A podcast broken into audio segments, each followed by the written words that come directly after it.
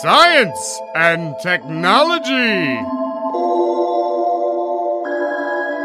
Estamos on com mais um Ciencião. Hoje conversaremos sobre o impacto da malária na saúde pública, uma pauta da editoria de saúde coordenada pela professora Ana Paula Areias Dal. Meu nome é Pedro Altreto, professor aqui da UFABC, e hoje eu cito Isaac Asimov em sua obra Fundação, que eu já li o livro e agora estou viciado na série, naquele stream daquela frutinha comida lá. Diz o Isaac Asimov: o tronco podre da árvore parece forte, até que a tempestade o parte em dois. Meu nome é Célio Angolini, professor aqui da UFABC também, e hoje eu vou fazer uma sugestão de um filme meio documentário, se eu não me engano, da BBC, que é Decifrando o Fungo, a história da penicilina, que é bastante legal e tem um pouquinho a ver com o que a gente vai conversar hoje. Eu sou Ana Paula Arias Dal, professora da UFABC. Não tem indicação de filme, mas vou seguir as suas indicações nos próximos dias. Meu nome é Nayara Menezes, sou aluna do Bacharel em Ciências e Tecnologia aqui da UFABC e a frase de hoje é: Quando o perigo aparece, Steve Grande não enfraquece. Que foi recentemente da série que eu assisti, Cavaleiro da Lua, então fica como indicação também. Bacana. Bom dia, boa tarde ou boa noite, seja qual for o dia e o horário que esteja ouvindo esse áudio, seja muito bem-vindo ao Ciencion. O Ciencion que é um projeto de extensão aqui da UFBC, focado na partícula elementar da ciência, o pesquisador. Hoje a pauta, como eu disse, é da editoria de saúde, coordenada pela professora Ana Paula Arias Dal, que já participou de vários programas aqui com a gente. Professora, quem está com a gente hoje? Sobre o que falaremos? Hoje está conosco o professor Luiz Carlos Dias, vou falar um pouquinho sobre ele. Ele é nascido em Balneário Camboriú, Santa Catarina, possui graduação em Química pela Universidade Federal de Santa Catarina, tem doutorado em Ciências Químicas e pós-doutorado na Harvard University, é professor titular do Instituto de Química da Unicamp, onde atua como docente desde junho de 92 e pesquisador 1A do CNPq. Atua na área de síntese de compostos bioativos e química medicinal, além de estar engajado nos últimos anos em iniciativas de divulgação científica. É membro titular da Academia de Ciências do Estado de São Paulo, comendador da Ordem Nacional do Mérito Científico, membro titular da Academia Brasileira de Ciências, fellow da University Union of Pure and Applied Chemistry, UPAC, fellow da Royal Society of Chemistry. E eu acho que é a conquista mais importante da vida dele ele é pai da Luana, de 22 anos, da Luísa, de 21 e da Luma, de 12 anos. Seja bem-vindo, professor Luiz. Muito obrigado, Ana. Para mim é um prazer enorme estar aqui com vocês né, e revê-la né, depois de tantos anos. Eu agradeço muito o convite, cumprimento também o Pedro, o Célio, a Nayara. Gostaria de dizer, Pedro, que olha, definitivamente nós precisamos sim de mais Asimov,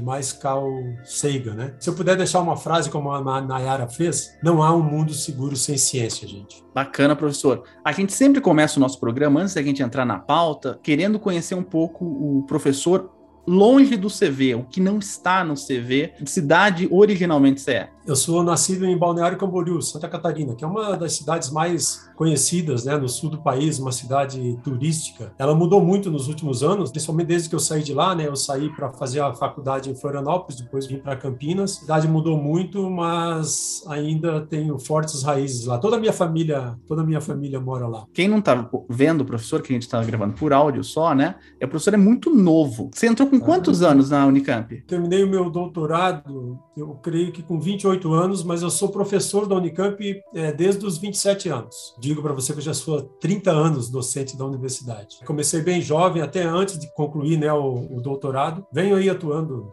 em várias frentes, como a Ana falou, e atuando também nessa área de desenvolvimento de medicamentos, que eu espero ter a oportunidade de falar aqui né, nesse, nessa conversa com vocês. E assim, desde criança que você já sabia que queria ser cientista, queria ser químico, teve influência dos pais, como é que foi? Não, não teve nenhuma influência dos meus pais, né? Eu sou o único cientista na família, na verdade. Tem outros colegas, tem outras pessoas da minha família, né, que são é, professores, principalmente as minhas tias, mas cientista eu sou o único, né? Meu pai era caminhoneiro, minha mãe é, sempre foi do lar, né, como a gente costumava falar, foi só uma curiosidade nata. Eu, muito pequeno, muito jovem, né, eu praticamente aprendi a ler com gibis. Então eu sempre gostei muito desse universo, né, da Marvel, DC, e sempre fui muito, muito, digamos assim, fanático por leitura. Eu lia até fotonovelas, é algo que vocês jovens uhum. não conhecem, mas antigamente tinha novelas com fotos assim impressas. E eu lia muito, não tinha muito dinheiro para comprar os gibis, né? Mas eu recebi um dinheirinho lá para comprar da minha mãe para comprar lanches. Eu preferia não comer para guardar o dinheiro para comprar os gibis. Então tenho coleções enormes aqui, viu? Tenho aí mais de 5 mil gibis. Qual que é o melhor vilão então da DC ou da, da Marvel? Primeiro, o super-herói preferido é o, o Homem-Aranha. O vilão preferido é o Dr. Octopus. E da DC, embora eu não seja muito, muito fã da, da DC, eu gosto mais do Mulher Maravilha. O super vilão da DC, talvez o Coringa seja o meu preferido. Bacana. Então vamos falar um pouco sobre malária, né? E os Uhum. impactos da malária na saúde pública, logo depois da vinheta do Ciencion.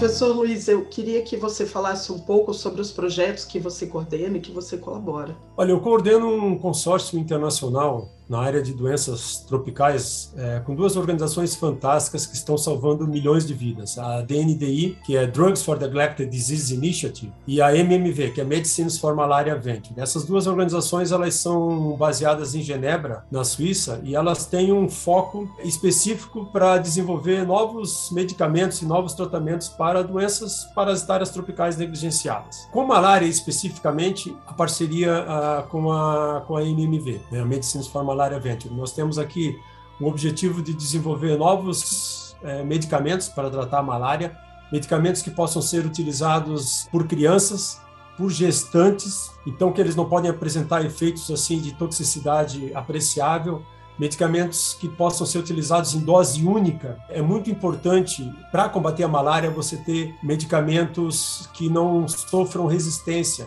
sirvam para tratar um parasita da malária específico, o parasita não adquira resistência a esses medicamentos, porque a resistência nós vamos falar aqui em alguns outros momentos, é um dos principais desafios para o desenvolvimento, tanto de medicamentos como para vacinas.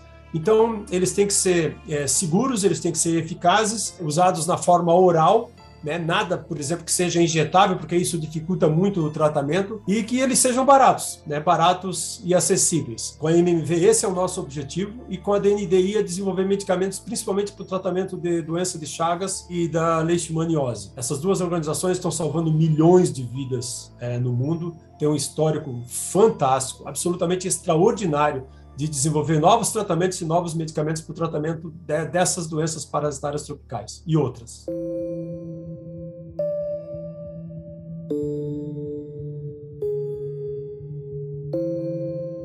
Queria que você contasse um pouco para nós sobre a doença, sobre o agente causador, como essa transmissão ocorre, principais causas, quem é mais vulnerável e também principalmente os sintomas para as pessoas se elas tiverem contato, saberem se pode ser malária ou não. A malária ela é uma infecção, ela é uma infecção do, dos glóbulos vermelhos né, no sangue e ela é causada principalmente por cinco protozoários, protozoários que a gente é, conhece no gênero Plasmodium. Aqui no Brasil nós temos dois deles, o Plasmodium vivax e o Plasmodium falciparum. É, aqui no Brasil eles são comumente assim conhecidos como mosquito prego, né? A forma mais letal da malária no mundo é causada pelo Plasmodium falciparum.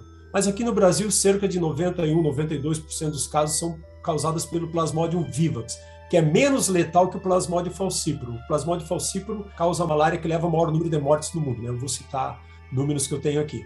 A malária ela causa é, febre, calafrios, é, uma sensação assim de mal-estar, de indisposição, pode causar um amarelamento da pele, né, a pele amarelada, falta de apetite, é, dores abdominais, diarreia, dificuldades assim é, respiratórias, confusões também mentais.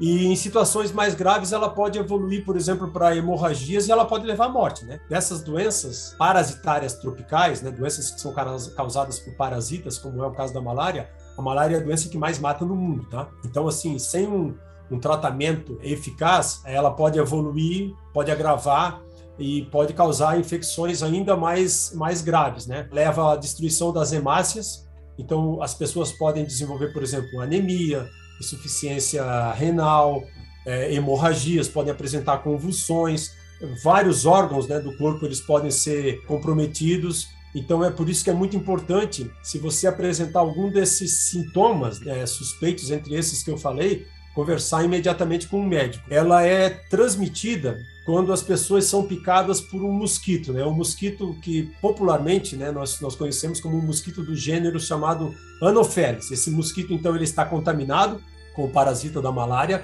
ele pica a pessoa e ao se alimentar, né, com o sangue da pessoa, ele acaba trocando, né, é, fluidos e injetando o parasita da malária, por exemplo, no, no, no, nosso organismo. Também é possível pegar o parasita, por exemplo, por meio direto com o sangue de uma pessoa que carrega o protozoário, no caso, por exemplo, de uma transfusão de sangue. E embora menos comum, Ana, eu diria que talvez assim, é, pessoas que compartilham, sabe, seringas, né, entre usuários de drogas isso também pode, pode acontecer. O ciclo de vida né, do parasita da malária ele é muito complexo. Ele envolve o ser humano, o mosquito e, novamente, o ser humano. Quem ataca, normalmente, quem, quem, quem promove a picada que transmite o, o parasita da malária é a fêmea do Anopheles, porque ela precisa de sangue para garantir, por exemplo, o amadurecimento, né, o crescimento do, a postura do, do, dos ovinhos. Ela precisa do sangue e ao picar a pessoa e transferir o parasita, por exemplo, para a corrente sanguínea das pessoas, aí começa um ciclo de vida muito complexo né, no, no, organismo humano. O ciclo continua no parasita infectado, mas também no organismo humano. Né? O que é interessante é que se um mosquito, por exemplo, não infectado, picar uma pessoa que está infectada com o parasita da malária, ele também absorve esse parasita e ele torna-se infectado e ele pode transmitir para outras pessoas, entende? Normalmente o, o, o parasita, né, depois que a pessoa é picada, ele, ele chega até o nosso fígado e ali no fígado ele vai começando a se multiplicar, fazer várias cópias dele mesmo, né? Invade, se espalha pela corrente sanguínea e ataca todos os nossos glóbulos vermelhos. Tem um período de, de, incubação que normalmente é desde o dia da infecção, do momento da infecção, por exemplo, e o início dos sintomas, esse período ele pode passar, depende de uma série de fatores, mas ele normalmente dura aí de 7 a 30 dias, tá? É, depende muito de qual é o parasita, qual é o plasmódio que está causando, e depende muito também do sistema imunológico da, das pessoas, né? Se a pessoa tiver com um sistema imunológico mais robusto, mais em dia, ele tem um pouquinho mais de condições de lutar contra aquele parasita. Mesmo assim é difícil, tá? Normalmente as pessoas elas começam a ter os primeiros sintomas assim que, que vem com febre, e elas começam a ter sintomas depois de, visitarem locais de risco. Né? É, aqui no Brasil, é a região amazônica, então nós temos ali no Acre algumas áreas de garimpo, né? também no Amapá, então no Amazonas, no Pará, Rondônia, Roraima, Maranhão, deixa eu ver, Tocantins, Mato Grosso, e os países aí normalmente com clima tropical, né? Com florestas tropicais, são os locais onde você encontra mais esses parasitas, né? Uma doença que afeta muito, principalmente crianças e gestantes, né? E pessoas que já têm assim doenças de base, né, comorbidades, se elas forem picadas pelo mosquito, elas são mais vulneráveis, né? Elas podem ter casos mais severos de,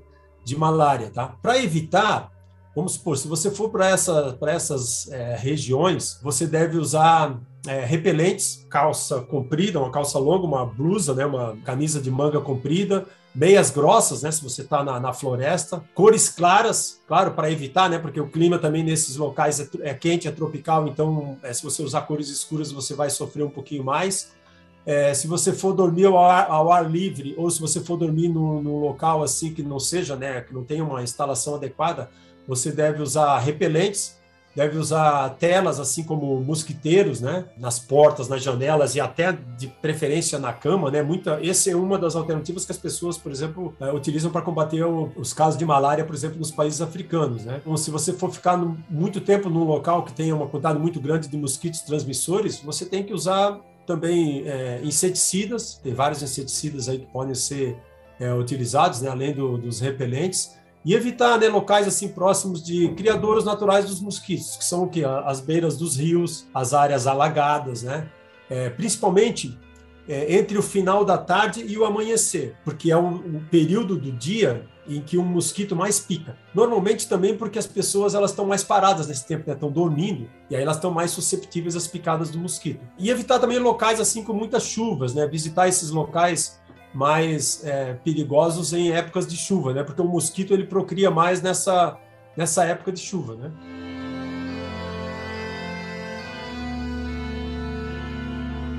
O mosquito ele só se infecta se ele pica uma pessoa ou tem algum, algum outro tipo de infecção, animais que sejam repositórios, ou é, mesmo é, entre eles, eles podem se é, infectar. É, é, entre eles mesmos, né? São as fêmeas que são infectadas e elas podem colocar, por exemplo, ovinhos e, e ter mosquitos infectados, né? Você pode ter outros animais também infectados, por exemplo, com, a, com o parasita, né? E Luiz, essas regiões que você falou que são mais é, perigosas para ter esse contágio, é porque só o mosquito só tem lá ou é porque o parasita é mais fácil de encontrar lá? Esse mosquito que transmite a malária aqui, por exemplo, na região sul, como tem o Aedes aegypti, ele, a gente encontra ele por aqui é, também? É, você, você pode encontrar esse mosquito em outros locais, sim. Mas a malária já foi um caso muito sério aqui no Brasil, né? Nós já hum. tivemos, por exemplo, casos de malária, nós já tivemos campanhas para erradicar a malária, campanhas nacionais de erradicação da malária, porque a malária, ela não afetava o mosquito, ele não estava presente só lá na região norte, nordeste nós tínhamos também o mosquito na região sudeste, na região centro-oeste, na região sul. Nós fomos capazes, por exemplo, de diminuir os casos, consideravelmente os casos de malária nas regiões sul e sudeste, e hoje nós estamos mais concentrados aí na, em parte da região centro-oeste e principalmente na região norte. Essa campanha, pelo que a gente tinha, tinha apurado aqui na pauta, foi uma campanha de 1965, chamou Campanha de Erradicação da Malária tinha autonomia administrativa e financeira para realizar a cobertura integral das medidas de controle em todas as áreas maláricas do país. Então, ela foi bem sucedida. O que, que ficou de bom dessa campanha? O que, o que não está sendo feito? Olha, essa, essa campanha foi bem sucedida. Ela foi uma estratégia é, de erradicação, embora não tenha sido bem sucedida no, no, no contexto de erradicação, porque a malária, o parasita, ele não foi erradicado. Mas a, ela, a ideia inicial era erradicar a malária numa ação que foi organizada, na verdade, Pedro, pela Organização Mundial da Saúde.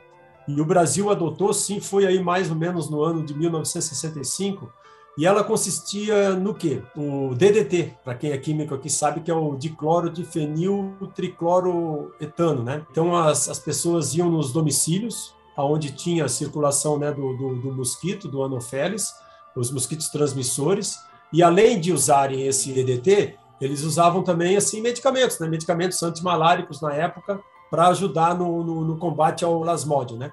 Então, através dessa ação, que foi conhecida como campanha de erradicação da malária, foi possível, sim, eliminar a malária de várias localidades no território brasileiro. Como eu te falei, né, nós tínhamos malária na região norte, nordeste, sudeste, centro-oeste e sul. E principalmente nas regiões sul, sudeste e nordeste e parte da região centro-oeste, foi possível, sim, é, eliminar e diminuir muito os casos de malária. Naquela época lá nós tínhamos mais de 40 milhões de brasileiros que estavam expostos a esse a esse parasita, né? Essa campanha ela durou, se eu não me engano, foi de 64 ou 65 até o início dos anos 80. E aí, quando essas áreas depois elas foram consideradas livres da transmissão da malária. Teve um, uma lei que eu não me lembro o número agora, tá? Peço desculpas. 4709. Então, 4709, é. Ela era conhecida como 100, 100 de CEM, que é, que é a campanha de erradicação é, da malária. Ela foi extremamente importante, né? Então, assim, uhum. o, o, os dados epidemiológicos no final dessa campanha foram extremamente favoráveis, houve um impacto muito grande,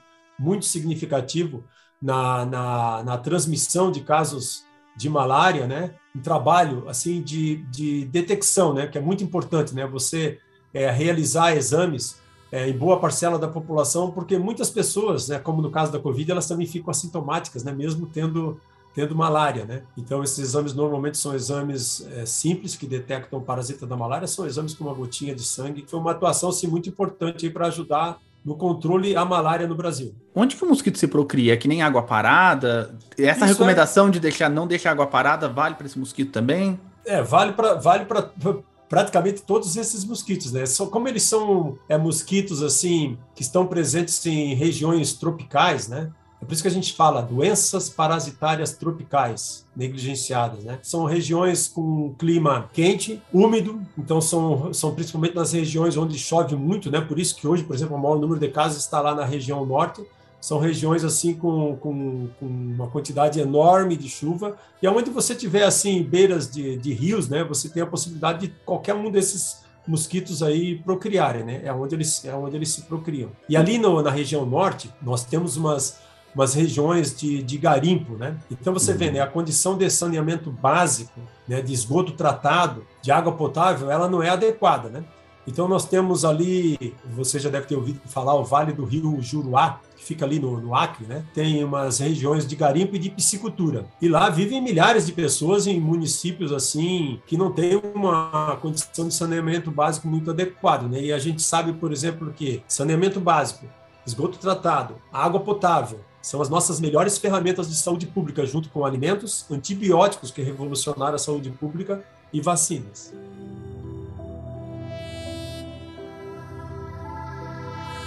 Você mencionou é, doenças tropicais negligenciadas, né? Tem muita gente dos nossos ouvintes que não sabe o que, que é uma doença negligenciada e por que, que a malária é considerada uma doença negligenciada. Pode falar um pouquinho? A malária, por muitos, não é considerada uma doença negligenciada. Eu vou tentar abordar esse aspecto aí. Mas doenças negligenciadas, sério, elas são aquelas doenças que são causadas por agentes infecciosos, parasitas, por exemplo, e elas são consideradas endêmicas em populações vulneráveis, em populações de baixa renda que normalmente afetam países em desenvolvimento. Então essa, essas doenças elas apresentam assim normalmente indicadores que são na verdade hoje inaceitáveis, né? Investimentos reduzidos em pesquisas, por exemplo, para novos medicamentos, para novas alternativas terapêuticas, para vacinas. Doenças tropicais, por exemplo, como a malária, como a doença de Chagas, a doença do sono, esquistossomose, leishmaniose, incluindo a leishmaniose visceral, a leishmaniose é, cutânea,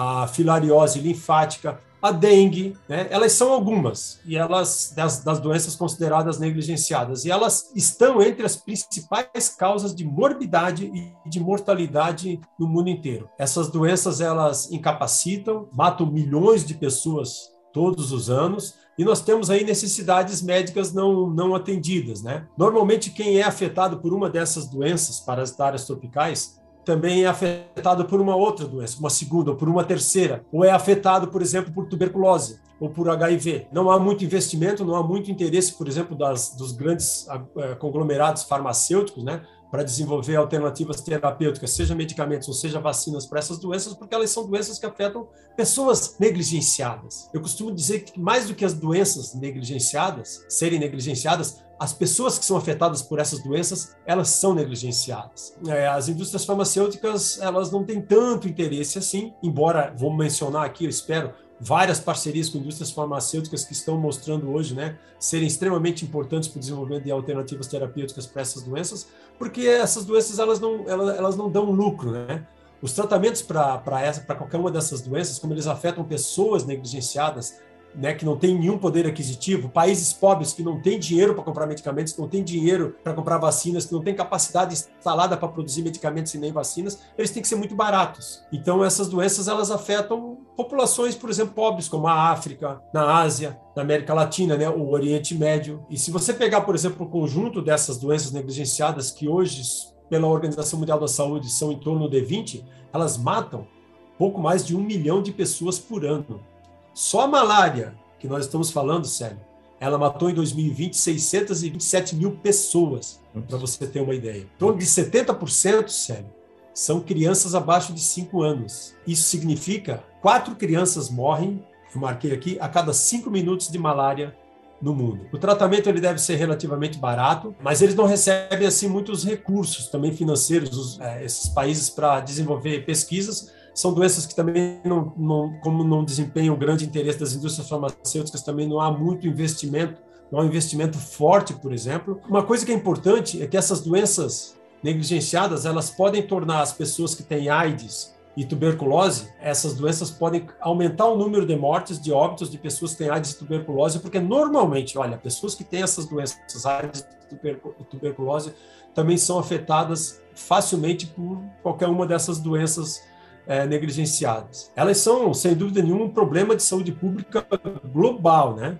Mas, infelizmente, a gente sabe que as atividades de pesquisa e desenvolvimento nas indústrias farmacêuticas ela, ela é mais orientada pelo lucro. Então, eles dedicam a maior parte dos esforços dos cientistas ou do financiamento para desenvolver medicamentos para aquelas doenças podem gerar lucro, né? É realmente uma situação complicada, mas felizmente esse cenário vem mudando aos poucos porque é, algumas organizações sem fins lucrativos foram sendo criadas, desde que o Médicos Sem Fronteiras, por exemplo, ganhou o prêmio Nobel, né? É uma iniciativa, por exemplo, como a DNDI, que é uma dessas minhas parceiras, e da MMV, que são assim organizações é, de pesquisa e desenvolvimento sem fins lucrativos que trabalham com a finalidade de desenvolver novos medicamentos, novos tratamentos para essas para essas doenças negligenciadas, elas vêm mudando bastante o cenário aí, porque elas já foram capazes de, de desenvolver vários medicamentos para uma série de doenças aí, como, como malária, como é, leishmaniose, como doença do sono, tá? leishmaniose visceral e leishmaniose cutânea. A D&D desenvolveu também nova, uma nova alternativa terapêutica, por exemplo, é, para crianças que têm doença de Chagas. Então, são organizações sem fins lucrativos que estão aí atuando muito firme, né, muito forte, felizmente, no combate a uma doença que mata, né, que mata muito no mundo. Né?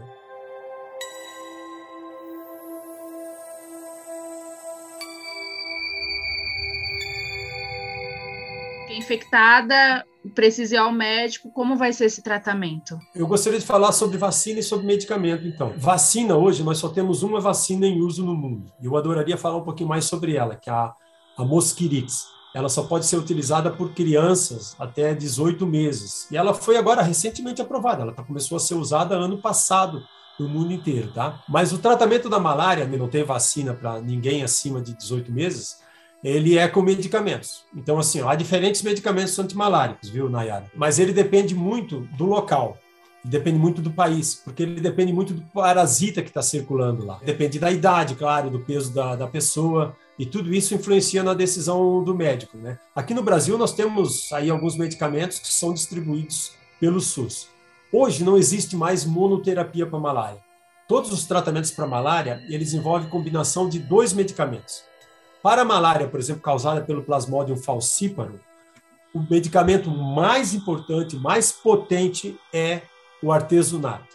O artesunato, ele é um produto químico, mas que ele é derivado de um produto natural, artemisinina.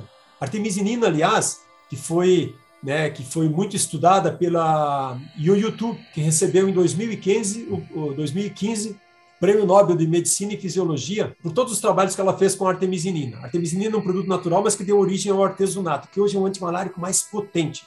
Mas só a artemisinina, só o artesunato, não pode ser utilizado é, em nenhum país, por exemplo, é, na África ou no Oriente Médio, para tratar malária. Ele precisa ser utilizado numa combinação, né, num, num coquetel com um ou com, com, com dois antimaláricos. É aquilo que a gente chama de ACT, Artemisinin Based Combination Therapy, ou uma terapia combinada baseada na, no, na artemisinina, no artesunato. Então, é sempre o artesunato e um segundo ou um terceiro antimalárico para tratar a malária na maior parte dos países africanos.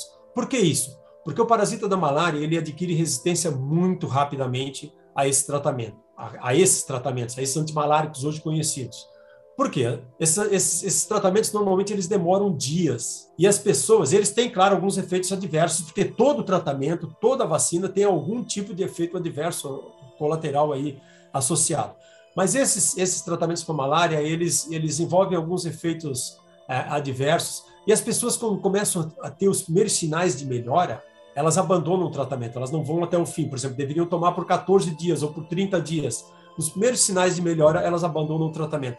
E esse é um dos maiores problemas nessa área de doenças parasitárias tropicais, porque ao abandonar o tratamento, o parasita começa a adquirir resistência.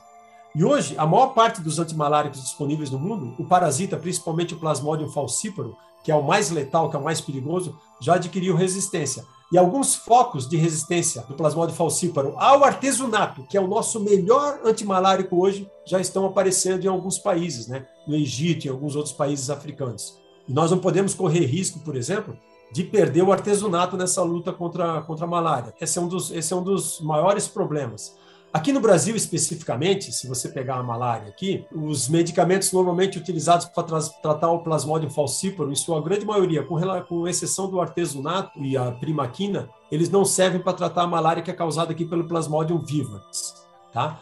Aqui, como eu falei para você, mais de 90% dos casos, talvez 92%, 93% dos casos de malária no Brasil são causados pelo Plasmodium vivax. Ele é menos letal, não mata tanto quanto a, o Plasmodium falciparum, mas ele pode, ele pode matar. Né? Hoje nós temos um medicamento muito eficiente que foi desenvolvido numa colaboração entre a Medicines for Malaria Venture, a MMV, com qual eu colaboro, e a farmacêutica GSK, né, a GlaxoSmithKline. Esse medicamento ele acabou de ser aprovado aqui no Brasil, ele está começando a ser utilizado. O nome dele comercial é, é mas o, o princípio ativo é a tafenoquina. Ele é um medicamento revolucionário para tratar a malária causada pelo Plasmodium vivax em dose única. Olha só que legal. Então ele vem, você compra, por exemplo, você paga em torno de 8 a 10 reais né, por uma cartelinha que vem dois comprimidos, dois comprimidos de 150 miligramas cada. Você toma os dois comprimidos ao mesmo tempo, então dá uma dose de 300 miligramas, e em dose única ele elimina o parasita do Plasmodium vivax e ele previne inclusive recaídas, né, que a pessoa, por exemplo, é, pode não eliminar todo o parasita e ter um pouquinho de parasita e depois ter sofrer recaída. Não, ele elimina o parasita. Isso a gente chama de cura radical cura radical da, da malária, né, no caso causada pelo Plasmodium vivax. Isso é muito importante, Nayara, porque ajuda muito na adesão dos pacientes, porque é uma dose única. Ele não precisa voltar, ele não precisa tomar uma, uma segunda dose. Então, isso aí, na minha opinião, vai ser um passo gigantesco né, nesses esforços aqui do país e eliminar a malária, né? Ele, esse medicamento ele deve ser tomado, por exemplo, numa unidade de saúde, tá? Você não vai lá e compra, não pode tomar porque ele tem algumas restrições. Tomar numa unidade de saúde, numa UBS, né, no posto de saúde, né, sob a supervisão de uma, de uma equipe médica esse medicamento combate a malária que é causada pelo Plasmodium vivax, mas não combate a malária causada pelo Plasmodium falciparum, tá? Essa é uma ótima opção, porque o tratamento hoje, por exemplo, antes da tafenoquina, você usava primaquina e cloroquina, e esse tratamento pode durar até 14 dias. Tanto a primaquina como a cloroquina têm efeitos adversos graves, elas interferem no intervalo QT, né, que é no batimento cardíaco, elas podem causar taquicardia, arritmia cardíaca, tá? Então elas têm que ser usadas, por exemplo, com muito, com muito controle. Mas a tafenoquina tem um problema. Ela só pode ser usada por pessoas acima de 16 anos. Tem que ser feito um teste rápido. Ela pode causar problemas em pessoas que, por exemplo, têm deficiência de uma enzima chamada glicose 6-fosfato desidrogenase, que é a G6PD. Esse teste tem que ser feito, por exemplo, no momento que a pessoa vai antes da pessoa tomar, tá? Porque pessoas que têm deficiência da G6DP, eh, elas não podem tomar nem tafenoquina e nem primaquina porque esses medicamentos eles podem causar é, hemólise né, nas pessoas que têm deficiência dessa enzima, que é uma, um tipo de uma anemia muito grave, né, é chamada de anemia hemolítica. O teste tem que ser feito, é um teste rápido, ele é fundamental, porque só pessoas que não têm deficiência dessa enzima podem tomar a tafenoquina. É, mulheres grávidas também não podem usar, se elas foram testadas, tudo bem, mas se elas, elas, se elas não foram é, testadas, elas, não, elas também não podem tomar. Essas, essas são alternativas em termos de medicamentos.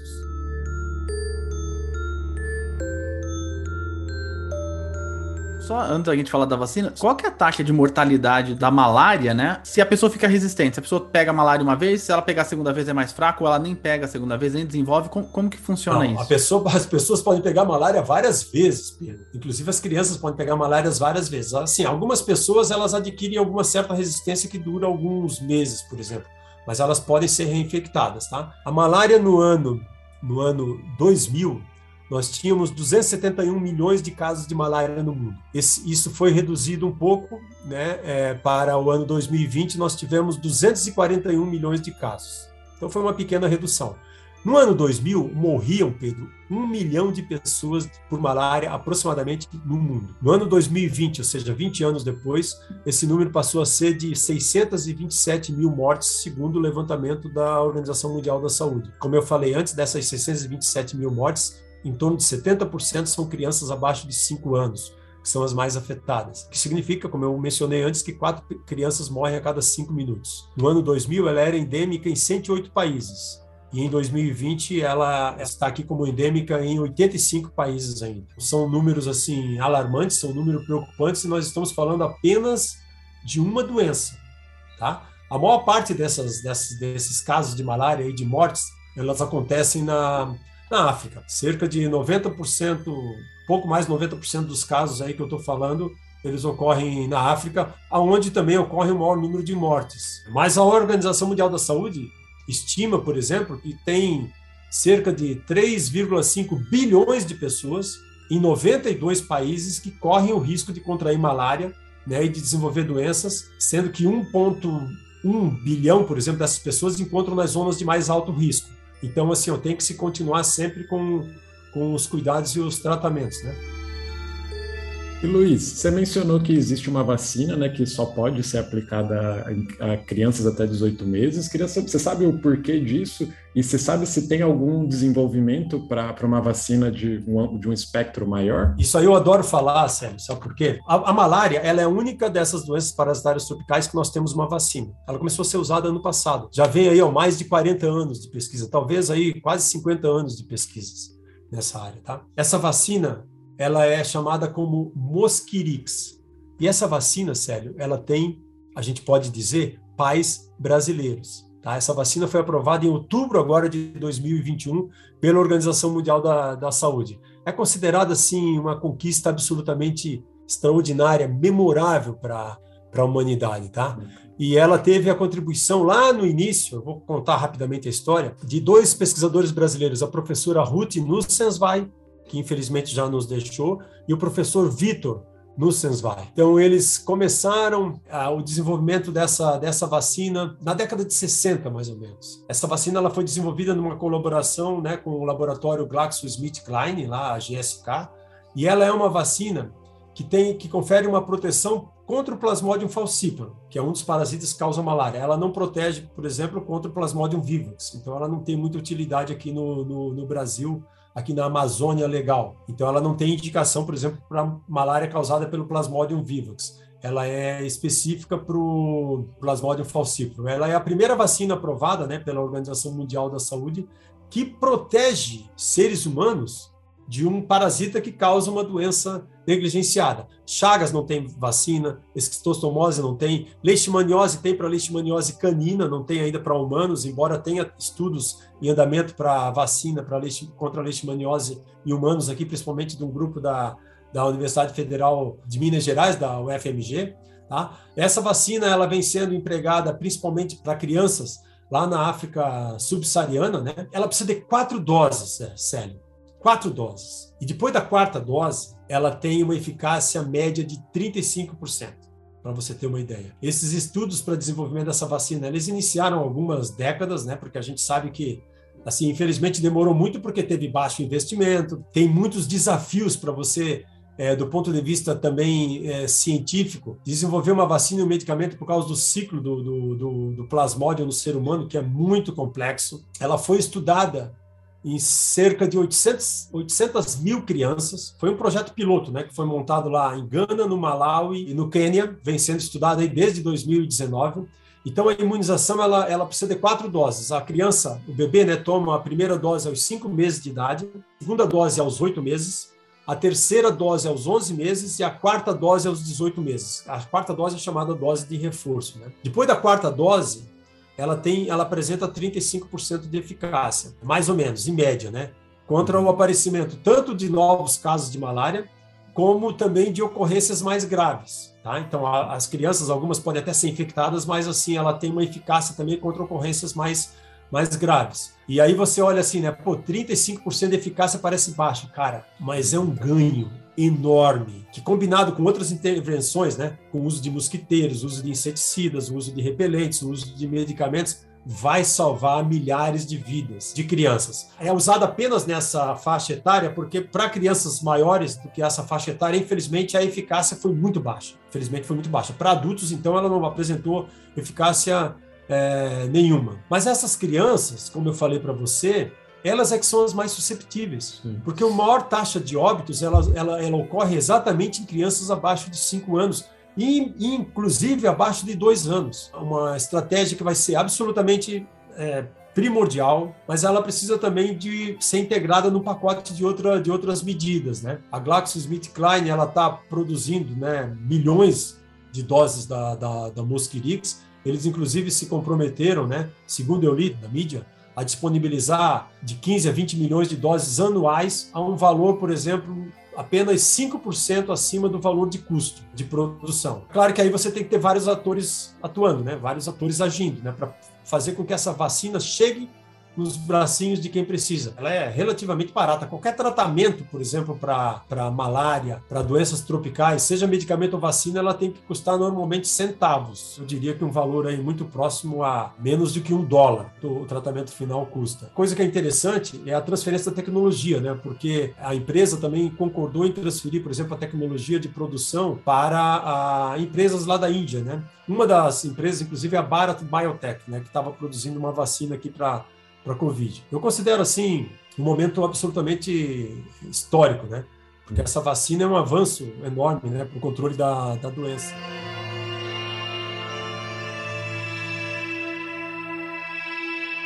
Teve as raízes no Brasil, né?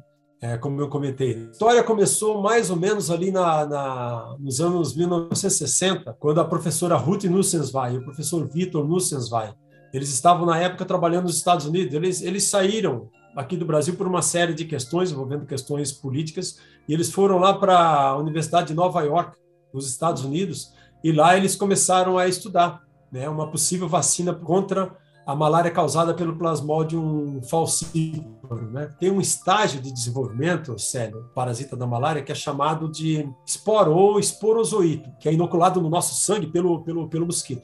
Então, eles, eles pegaram, por exemplo, esses, eles separaram esses esporozoitos, né?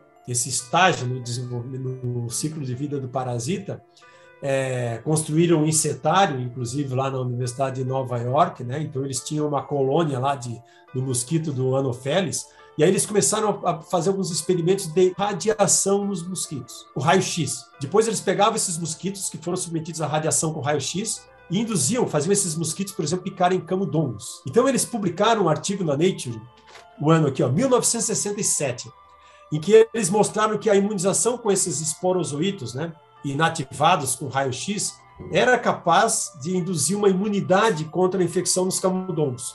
Olha só que legal. Depois eles publicaram, isso foi uma publicação em 1967 na Nature.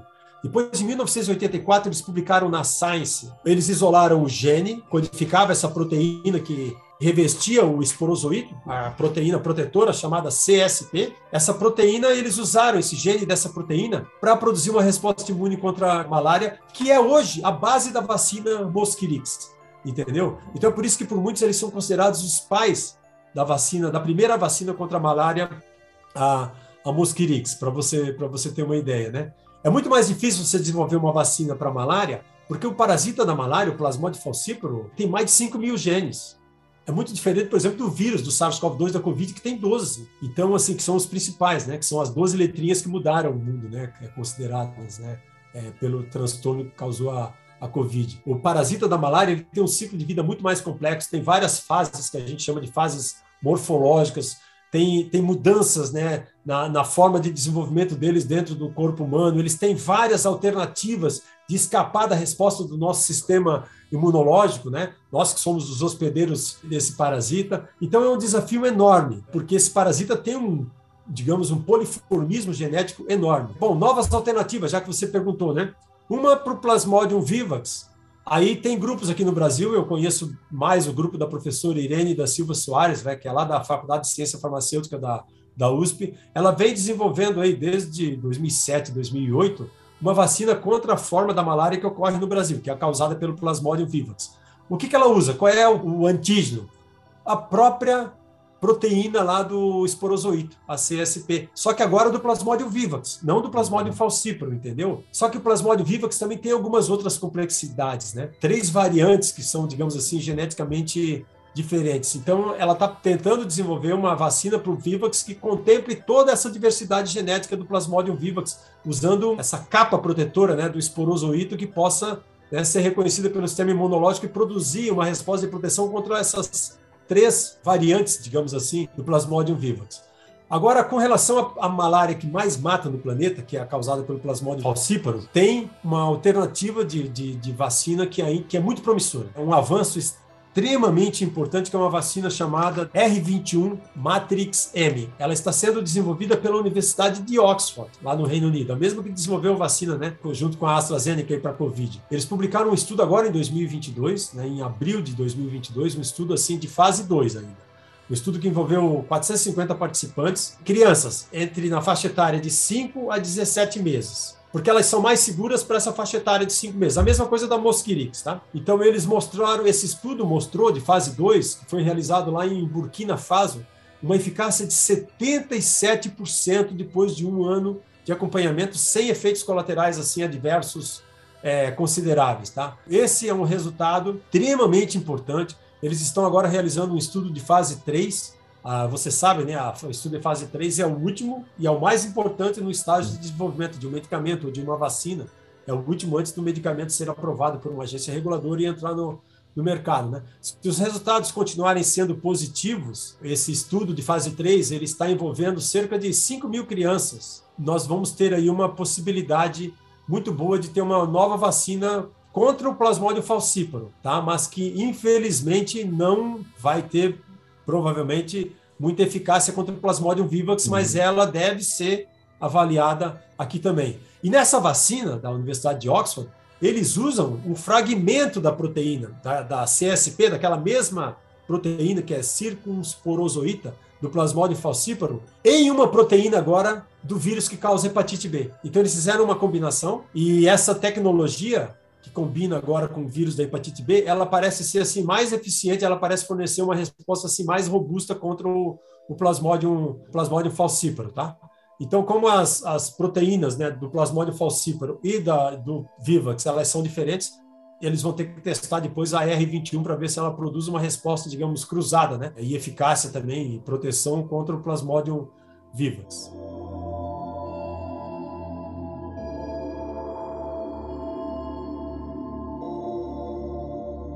Qual é o estágio da doença no nosso país? Em 2018, nós tínhamos cerca de 220 mil casos relatados no Brasil. Em 2020 foram relatados, houve uma diminuição, esses casos, esses dados podem estar subnotificados, mas em 2020 foram relatados cerca de 170 mil casos. Mas olha, o cenário, Nayara, ele é preocupante por causa da Covid, né? É, então pode ser que esses casos aí estejam é, subnotificados a malária ela está longe ainda de ter um, um, controle efetivo no Brasil, mas pelo menos nós chegamos aqui, como eu citei, com a tafenoquina, né?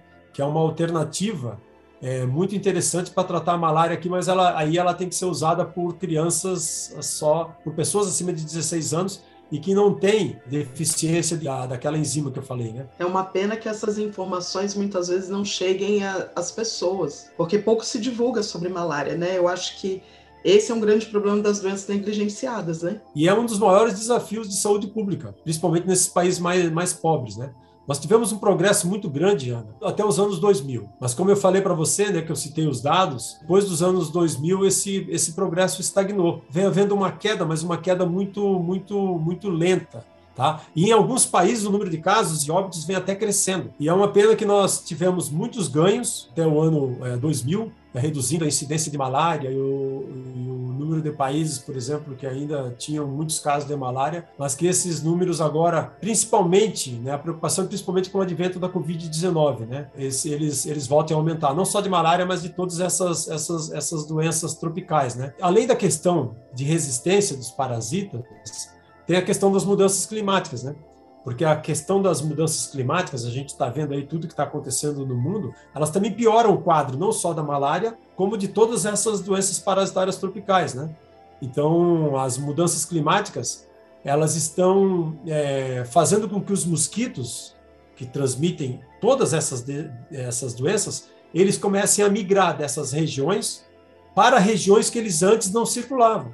Então, isso aí pode ampliar a disseminação da doença. Né? Então é uma, é uma questão muito séria, é uma questão é, é, global. Desmatamento também, né? Exatamente. Olha só, nós estamos queimando o Pantanal, nós estamos desmatando a Amazônia. E ali, Pedro, você tem milhares de patógenos, vírus, parasitas, bactérias que estão vivendo lá num equilíbrio nesse ecossistema. E quando você mexe nesse ecossistema, nesse equilíbrio, qual é a tendência? É eles saírem de lá, migrarem para as zonas rurais, e das zonas rurais eles vão migrar para as zonas urbanas. Então, isso aí certamente é um risco que, que, nós, que nós estamos correndo também com todas essas atividades aí de, de desmatamento.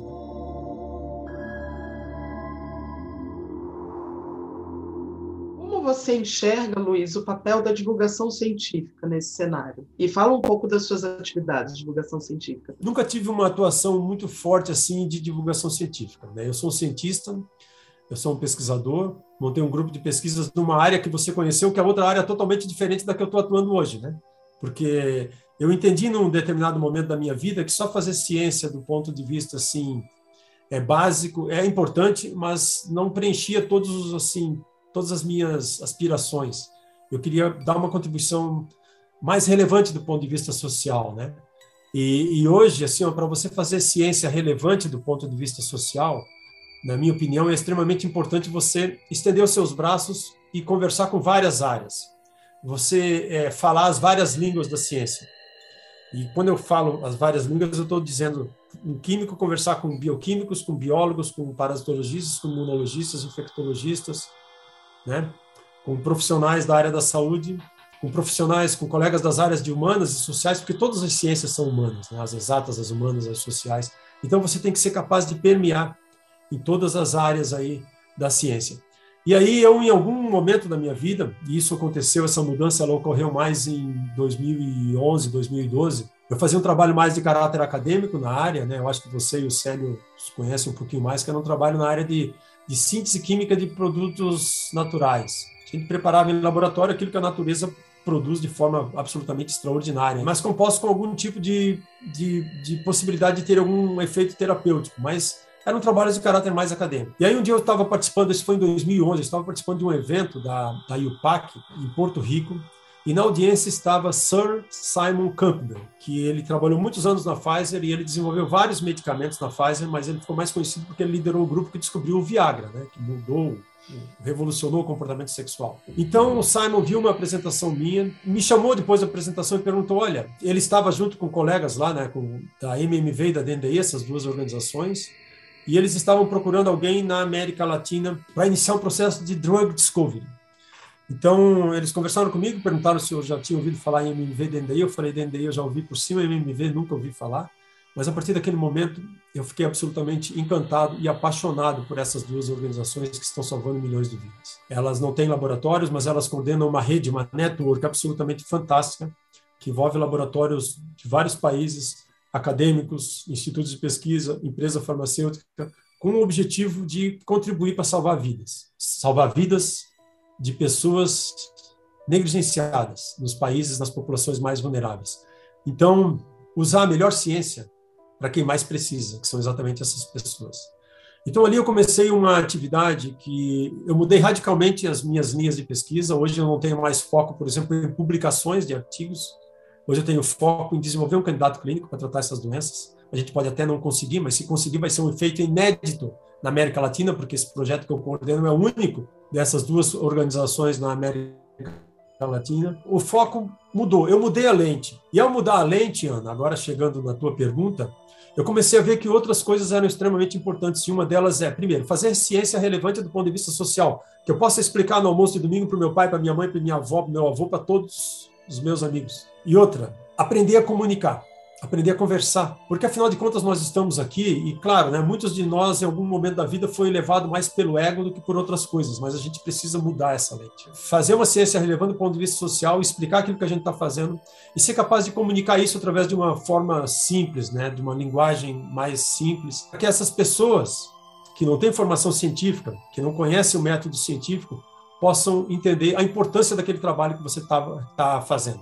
Porque, afinal de contas, nós estamos aqui e uma das obrigações que a gente tem é de dar um retorno para a sociedade. É claro que nós estamos aí ensinando, nós estamos formando alunos, nós estamos orientando alunos, nós estamos formando recursos altamente qualificados, recursos humanos, mas essa é uma parte do trabalho que pode ser feita mesmo né, com você tentando fazer um trabalho do ponto de vista com maior relevância social. Então, eu comecei, ao mesmo tempo, aí, a, a frequentar alguns ambientes e a conhecer pessoas que trabalham nessa área de divulgação científica. E por coincidência, em 2015, logo depois que eu comecei a trabalhar nessa com a, com a DNDI, com a MMV, eu fui convidado pelo Ministério da Ciência, Tecnologia e Inovação, na época o, o ministro era o Celso Pancera, ainda com a presidente Dilma, para analisar as cápsulas de, de fosfetanolamina. Não sei se vocês lembram, a, que era a cápsula, a, a pílula do câncer, que ela era produzida lá no Instituto de Química da USP de São Carlos, então eu fui convidado aqui para fazer uma análise né, o, o MCTI montou um, um, grupo de trabalho e eu fui convidado para fazer a análise dos componentes químicos da fosfetanolamina, antes de serem realizados estudos, por exemplo, pré-clínicos e clínicos em seres humanos. Então, quando eu fiz aquela análise, eu descobri que era uma grande farsa, porque tinha muitos componentes, muitas impurezas, impurezas inclusive tóxicas, mas nós somos capazes de fazer análise né, e sintetizar no laboratório cada um das, das, impurezas e submeter todas aquelas impurezas, todos aqueles componentes também aos testes clínicos em animais, que foi feito lá no CIEMP, no Centro né, Integrado de Ensaios Pré-Clínicos, coordenado pelo João Batista Calisto, lá em Florianópolis. Determinaram, né, através aí de uma série de quase 30 ensaios, estudos e publicações, que a fosfetanolamina não tinha, infelizmente, nenhum tipo de efeito anticâncer, mas que uma das, um dos componentes muito tóxicos, chamado monoetanolamina, apresentava algum efeito, mas só para tipo específico de câncer de pele. Depois, o Instituto do, do Câncer do Estado de São Paulo, o ICESP, acabou realizando os ensaios em seres humanos, viu que a fosfetanolamina causava mais danos em pessoas com câncer do que trazia benefício, isso aí foi, né, essa história acabou. Depois eu ainda participei de uma outra análise de fosfetanolamina de cápsulas que estavam sendo vendidas como suplementos alimentares da USP, vindas lá de Miami, nos Estados Unidos.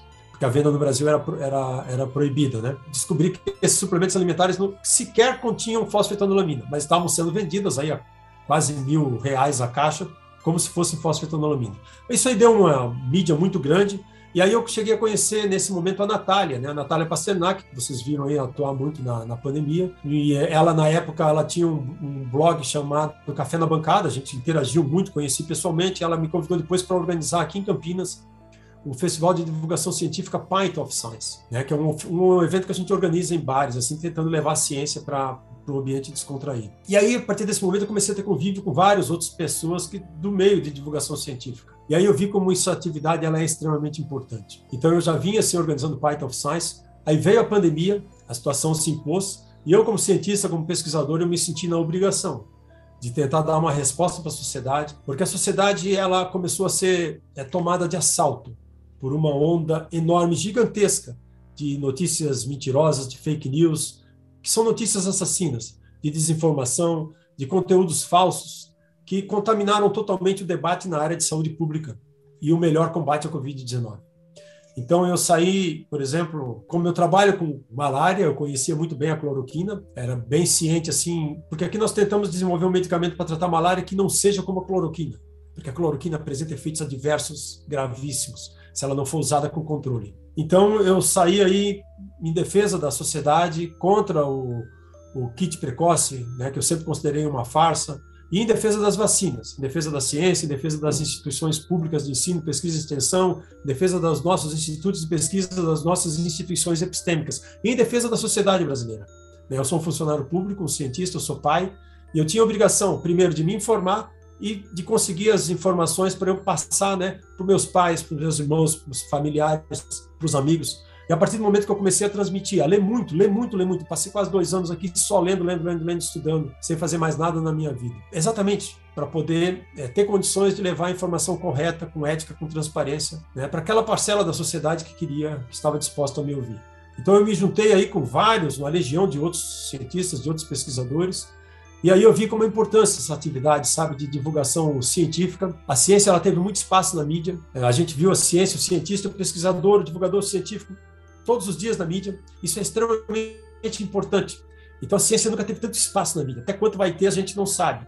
Porque as pautas vão mudando. Você vê que depois já veio guerra na Ucrânia, depois já veio né, o que aconteceu lá, a tragédia em Petrópolis, depois já veio aí a, vem agora a eleição presidencial, vem Copa do Mundo, então as pautas elas vão mudando, as pautas nas mídias. Mas a ciência teve um espaço absolutamente extraordinário. O cidadão brasileiro ouviu falar de ciência e aprendeu a confiar na ciência e no cientista. Nunca viu a ciência tanto tempo nas mídias. Então nós precisamos aproveitar esse momento, mas nós precisamos pensar em estratégias para levar esse conhecimento que é produzido nas nossas instituições, Ana, de forma simples, palatável para a sociedade brasileira. A sociedade, nessa pandemia, ela ficou no meio de uma briga entre ciência e pseudociência. Entre o cientista sério, o médico sério, o pesquisador confiável e os charlatães, os enganadores, os picaretas. E a sociedade não sabe em quem acreditar, ela fica ali no meio. A população quer acreditar em alguma coisa, então ela acaba acreditando em qualquer coisa, e foi isso que aconteceu na pandemia. Então nós precisamos, precisamos sim pensar em estratégias para levar a informação, aquele conhecimento fantástico que a gente produz nas nossas instituições, de forma mais simples para a sociedade. Porque a sociedade, ela se informa através daquilo que chega no WhatsApp, no Twitter, no Telegram. Ela não se informa através do conhecimento que é produzido nas nossas instituições. Então nós temos que pensar em estratégias.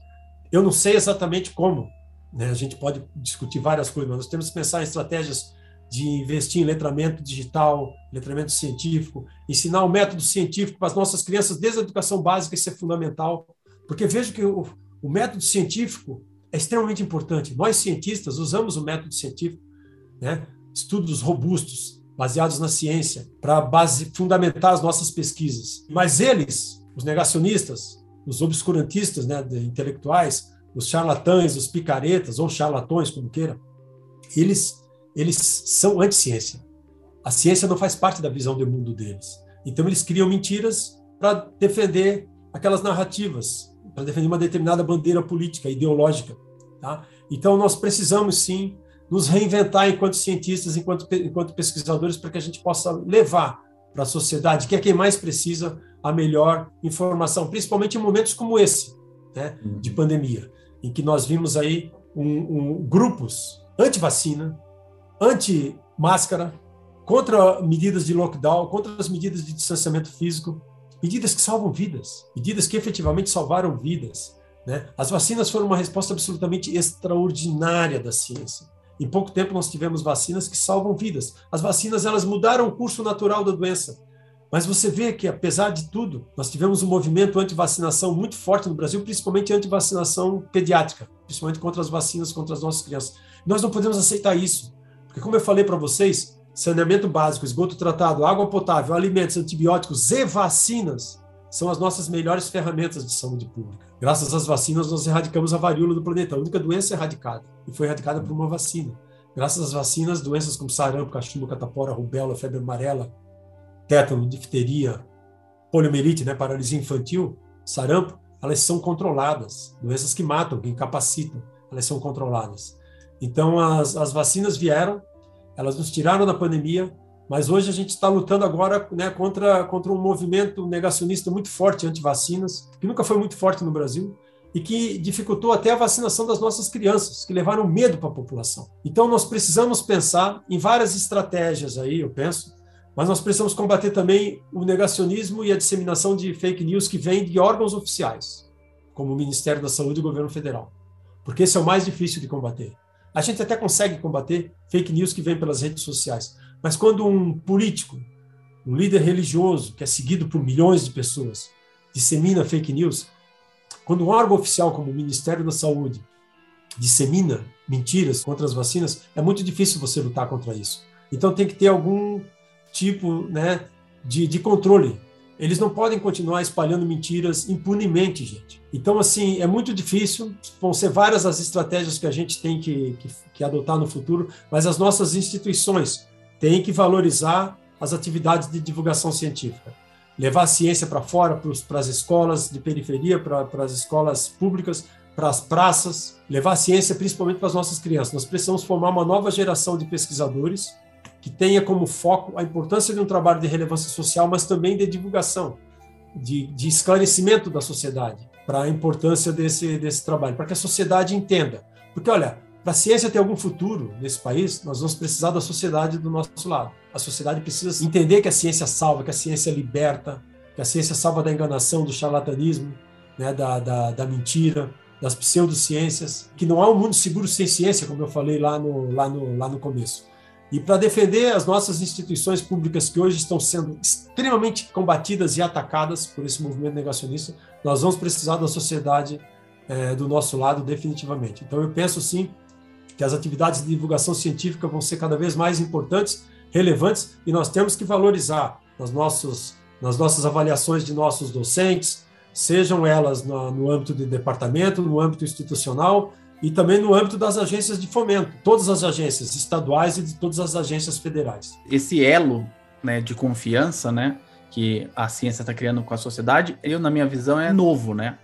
Porque a, a confiança né, da, das pessoas, normalmente, é em pessoas. As pessoas, elas, elas se ligam com pessoas. É, é raro alguém se ligar ideias, coisas do tipo, né? E eu acho que a grande revolução desta pandemia, na minha visão, com relação à divulgação científica, as pessoas começaram a ver os cientistas por trás da ciência, ou à frente da ciência, né? E isso, com o tempo, eu acredito que vai criar um elo de confiança aí entre as pessoas e os cientistas, né? E os pseudocientistas, eu não sei. A pessoa fala que vai morrer 30 pessoas, depois 800 pessoas. E ela, ela erra o tempo todo, e depois de dois, três anos, ó, não toma vacina que você vai, vai virar jacaré ou qualquer coisa do tipo. E não vira, as pessoas não viram jacaré. A previsão daquela pessoa, cinco anos seguidos, dois anos seguidos, não dá certo, né? Por que, que continuou confiando, né? Mas. Você citou um exemplo específico, né? que foi aí de um deputado que errou todas as previsões que fez sobre a pandemia, né? E pior que é médico, esse é, que é o pior. É, é, exatamente, foi até ministro, né? Ele, infelizmente, ele errou todas as previsões dele, mas ele é ouvido, né? Ele é ouvido por uma parcela da, da população. Agora, essa indústria de disseminação de mentiras, de fake news, ela é uma indústria que movimenta milhões de dólares. Isso aí tem, teve um relatório agora da Democracia e, e Tecnologia da Universidade de Oxford, entendeu? Que eles publicaram esse relatório esse ano, que mostra, por exemplo, quanto as pessoas são inclinadas, por exemplo, a compartilhar conteúdos que ecoam exatamente isso aí que você falou, as suas crenças, as suas crenças pessoais, as suas visões de mundo. Então, esse fenômeno, ele é muito explorado pelos disseminadores de desinformação, né? É aquele negócio, né? É, uma mentira contada mil vezes, ela não vira verdade. Ela fica na cabeça das pessoas em virtude da repetição. Então, eles espalham muitas mentiras, muitas delas com apelo emocional, são teorias da conspiração, eles não fornecem fontes, eles não fornecem explicações razoáveis para aquilo que eles afirmam, mas eles embalam o conteúdo deles numa linguagem que é muito carregada de apelo emocional, de sentimento, né, de juízo moral. Então, assim, eles ganham a briga por atenção, principalmente nas redes sociais. E aí, se, a, se aquela mensagem vem de um clã, de uma pessoa que ela acredita, né, como você citou, ela acaba, se essa pessoa é alinhadamente, né, alinhada, perdão, ideologicamente a essa pessoa que enviou, a, a lorota acaba pegando, entendeu? Sim. A ciência de verdade, né, Pedro, ela, é, ela é muito mais complexa. Ela não tem um apelo emocional tão, tão imediato, ela não tem o mesmo apelo emocional das teorias de, de conspiração, né? Então, os negacionistas, eles adotam uma série de estratégias, exatamente para enganar quem está do outro lado. É bom, primeiro, linguagem anticientífica. Eles criam falsas controvérsias, né? Eles ocultam evidências científicas, eles inventam fatos, né? Eles distorcem fatos, eles negam a literatura científica né, publicada nos melhores periódicos, eles usam as suas credenciais como médico, como pesquisador, como cientista, de forma indevida. E eles usam muitas vezes uma linguagem apelativa, uma pessoa com um olhar sereno, com um sorriso meigo, com uma voz serena, com um jaleco branco, um título de doutor, como se um jaleco branco e um título de doutor fossem sinônimo de ética, de transparência, uhum. de responsabilidade cívica, social, de dignidade. Não são, gente. A pandemia uhum. deixou isso muito claro. Né? Então, nós temos aí pessoas que defendem bandeiras políticas, né? alinhadas a questões ideológicas. Né? E que vão repetindo muitas vezes mentira. Né? Os psicólogos chamam efeito da verdade ilusória, que é aquilo que eu falei. Uma mentira repetida mil vezes, gente, ela não se torna verdade. Só que ela fica familiar, porque você ouve tantas vezes que em algum momento, para algumas pessoas, elas vão parecer confiáveis. O problema é gerar desconfiança. Tipo assim, olha, eu não sei, é, você vai usar, vai tomar essa vacina, mas eu não, não tô falando nada, mas você tem que tomar cuidado, viu? Fosse você, eu não ia lá. Eu não ia, não tenho muito. Eu, eu ouvi falar aí pela história, né? Só um adendo assim, eu participei de um congresso de divulgação é, lá com o pessoal do Rio de Janeiro também, tinha o pessoal da Unicamp também na, na história, né? E a gente estava numa, numa mesa lembrando do, do que ocorreu durante a, os anos 70, 80 com a indústria de cigarro, né? Criação uhum. também de uma série de fake news, né, com relação a... Então, o fenômeno das fake news, apesar de parecer muito novo é, agora, sim. ele já foi usado antes, né? Se eu fosse um fumante, eu ficaria feliz em ver notícias falando que o cigarro faz muito bem para a saúde, e eu até ia passar para frente essas, né, porque me, me favorece um pouquinho, né? O fenômeno, ele é muito antigo, né? Nós já tivemos fake news numa outra pandemia, na gripe espanhola, mais de 100 anos, entende? Sim. Então, a, só que agora ela foi potencializada pelas redes sociais, porque as redes sociais elas espalham essas notícias com uma enorme capilaridade. Né? WhatsApp, Telegram, Facebook, é, YouTube, elas se espalham facilmente. Né? E pessoas que recebem, elas não, elas não têm assim uma visão muito crítica da ciência, do que pode ser ou não pode ser verdade. E algumas delas acabam espalhando e passando para frente. Nós vivemos em bolha, Pedro. E numa bolha, eu digo assim, ó, tem pessoas que vivem uma realidade totalmente alternativa, uma realidade paralela. E eles buscam um inimigo, né, um inimigo imaginário. E aí tem questões políticas, tem questões religiosas, tem questões financeiras, e as bolhas elas não conversam entre si, né? As pessoas têm que entender que negacionismo mata, e é por isso que nesse contexto a importância de divulgação científica de qualidade é extremamente importante, entendeu? Nós vamos levar muito tempo depois dessa pandemia para entender todas as forças sociais, políticas, econômicas por trás desse comportamento né, da, das pessoas para tentar é, encontrar soluções, né? Mas o objetivo deles, dessa máquina de desinformação, de desinformação, é exatamente isso: é construir a ignorância. Nós temos que pensar em como explicar a ciência, não só ensinar, não só transmitir a informação, mas ensinar como a gente pode ser, por exemplo, catalisador de uma cidadania científica. Eu acho que isso aí é, é importante. Mostrar como a ciência é bela, para que as pessoas, assim, elas entendam, elas aprendam a apreciar a ciência, porque para acreditar em ciência você tem que apreciar a ciência, né? E, e como a ciência é importante, por exemplo, para ajudar nas tomadas de decisões. Né? Então as pessoas elas precisam entender que elas, que elas podem se apropriar de conhecimento para tomar as melhores decisões com relação a, a, a, aquilo que elas vão que elas vão fazer. Comunicação pública da ciência, ela não é só popularizar a ciência, não. Não é só popularizar parte desse, desse, desse conhecimento com o público não cientista, não especializado. É fazer eles admirarem, é fazer eles gostarem, entendeu? Da ciência. Nós vimos aí na, na pandemia, né? A Organização Mundial da Saúde, inclusive, reconheceu a existência de uma infodemia. O que, que é? É um excesso de informações. Sejam informações corretas, transparentes, baseadas na ciência, mas também um excesso, de informações mentirosas, falsas, de fake news, de desinformação. Desinformação, gente, não é falta de informação. A desinformação é um problema que nesse oceano enorme de informação correta e falsa, é muito difícil para as pessoas né, para aquelas pessoas que não são cientistas, entenderem quais informações elas vão confiar, qual que elas vão usar para construir, para construir as suas, as suas decisões, por exemplo, pessoais, que vão ter impacto no coletivo. É uma questão complexa. Eu adoraria vir aqui um dia conversar também com vocês, me coloco à disposição para falar exatamente do que eu fiz muito durante essa pandemia, né? Foi combater fake news e a desinformação que veio de atores sejam políticos, líderes religiosos, jornalistas, ex-atletas que não entendem nada de ciência, mas que falaram de ciência para defender uma bandeira política, mas que veio também, gente, de médicos que nós formamos nas nossas instituições e de colegas nossos, viu, da academia. Sim. O Célio sabe bem, todos vocês Sei. sabem bem, colegas nossos cientistas, pesquisadores com currículo invejável, mas que venderam as suas biografias para defender uma bandeira política. Então, assim, ó, tem questões éticas envolvidas aí no meio também. Né? Tem várias questões e a gente pode sim, sem dúvida nenhuma, conversar aqui no momento que for mais conveniente para vocês. Vai ser um prazer. Mas legal, Luiz, como o Pedro falou, é muito bom te ouvir, lembrar dos meus tempos de graduação, sem querer puxar o saco, mas já puxando, era um dos melhores professores que eu tinha. Eu fui para química orgânica, um dos motivos foi o professor Luiz. O nosso podcast ele tem um, um vínculo bastante forte com o, o, ensino médio, enfim, com o ensino de modo geral. Então, no final, a gente sempre termina pedindo para o nosso convidado, é, deixando uma mensagem para esse pessoal que queira talvez seguir é, na, na, ciência, nessa, nessa carreira, como é que eles conseguem é, encontrar mais materiais sobre esse tema, eventualmente até se alguém quiser trabalhar com você na sua área de pesquisa. Então, palavras tuas.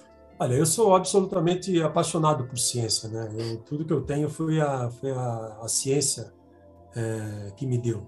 Você tem que ter muita paixão, né? Seus olhos têm que brilhar, né? Qualquer coisa que você vai fazer na, na, na, na sua vida, na sua carreira, seus olhinhos têm que, têm que brilhar. Você tem que realmente se emocionar. Então, isso aí foi sempre o que, o que me moveu, né? Desde o, desde o início das minhas, da minha carreira científica. Ainda tem algum chão para caminhar. Eu espero dar, continuar atuando assim numa, numa área que eu possa dar uma, uma contribuição realmente relevante, né? Relevante do, do ponto de vista social para ajudar a resolver um problema que é um problema muito complexo. Né? Nós estamos todos aí no mesmo no mesmo mundo e você vê aí milhões né, de pessoas desassistidas, pessoas negligenciadas. Então eu vou procurar dar uma contribuição nessa área que eu tenho procurado fazer. E também, né, como, como cidadão que sou, com responsabilidade cívica, social, é, a gente tem que sim que sair em defesa da sociedade. Nós temos que sair em defesa da sociedade contra a mentira, contra a enganação, né? É claro que isso aí tem custos, tem nos traz problemas, mas é muito importante que a gente defenda que as decisões na área de saúde pública elas sejam baseadas em ciência. Então, na melhor ciência. Então, o que eu digo assim é, claro, né? Muitos que vão ouvir aqui não vão virar cientistas, vão trabalhar em qualquer outra área, mas tem cientistas em todas as áreas, nas áreas humanas, nas áreas exatas e nas áreas sociais. Cientista, gente, não é só aquele que está no laboratório. Não é só um químico, um bioquímico, um imunologista, um infectologista, um biólogo. Não. O cientista está em todas as áreas. Então, é abraçar e procurar né, atuar e agir sempre com ética, com transparência, respeitando a, a vida e a dignidade humana. Foi um prazer imenso tê-lo aqui. Espero perceber o professor muitas outras vezes aqui. É muito bom conversar com pessoas que realmente falam com um brilho nos olhos sobre o que gosta e tem tanta informação para nos dar. Muito obrigado mesmo. Muito obrigado, Ana Paula, coordenadora aí da Editoria de Saúde. Obrigado pela pauta. E eu agradeço essa oportunidade de trazer uma pessoa como o Luiz. Dizer que foi um dos meus pais científicos. Muita coisa do que eu sei hoje eu devo a ele, desde a minha graduação. E eu nunca disse isso para ele. Obrigado, Luiz, por tudo que você me ensinou. Muito, muito bacana. Muito obrigado, Nayara, pela pauta, pelo roteiro. É, eu que agradeço a oportunidade de fazer um roteiro, fazer a pauta. Agradeço também ao Luiz pela disponibilidade de participar do programa, a, a professora Ana Paula também, que entrou em contato. Obrigadão, gente. Obrigado, Célio. Obrigado, Pedro. Muito bom estar aqui participando do Ciencião.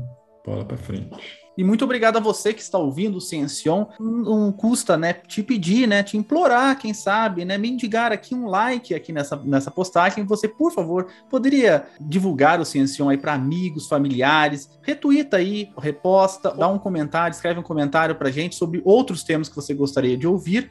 E a gente volta sempre na primeira e na terceira sexta-feira de cada mês. E na segunda sexta-feira tem aquele fóton sempre especial sobre os bastidores da ciência e as fofocas da UFABC, que sempre são bacanas.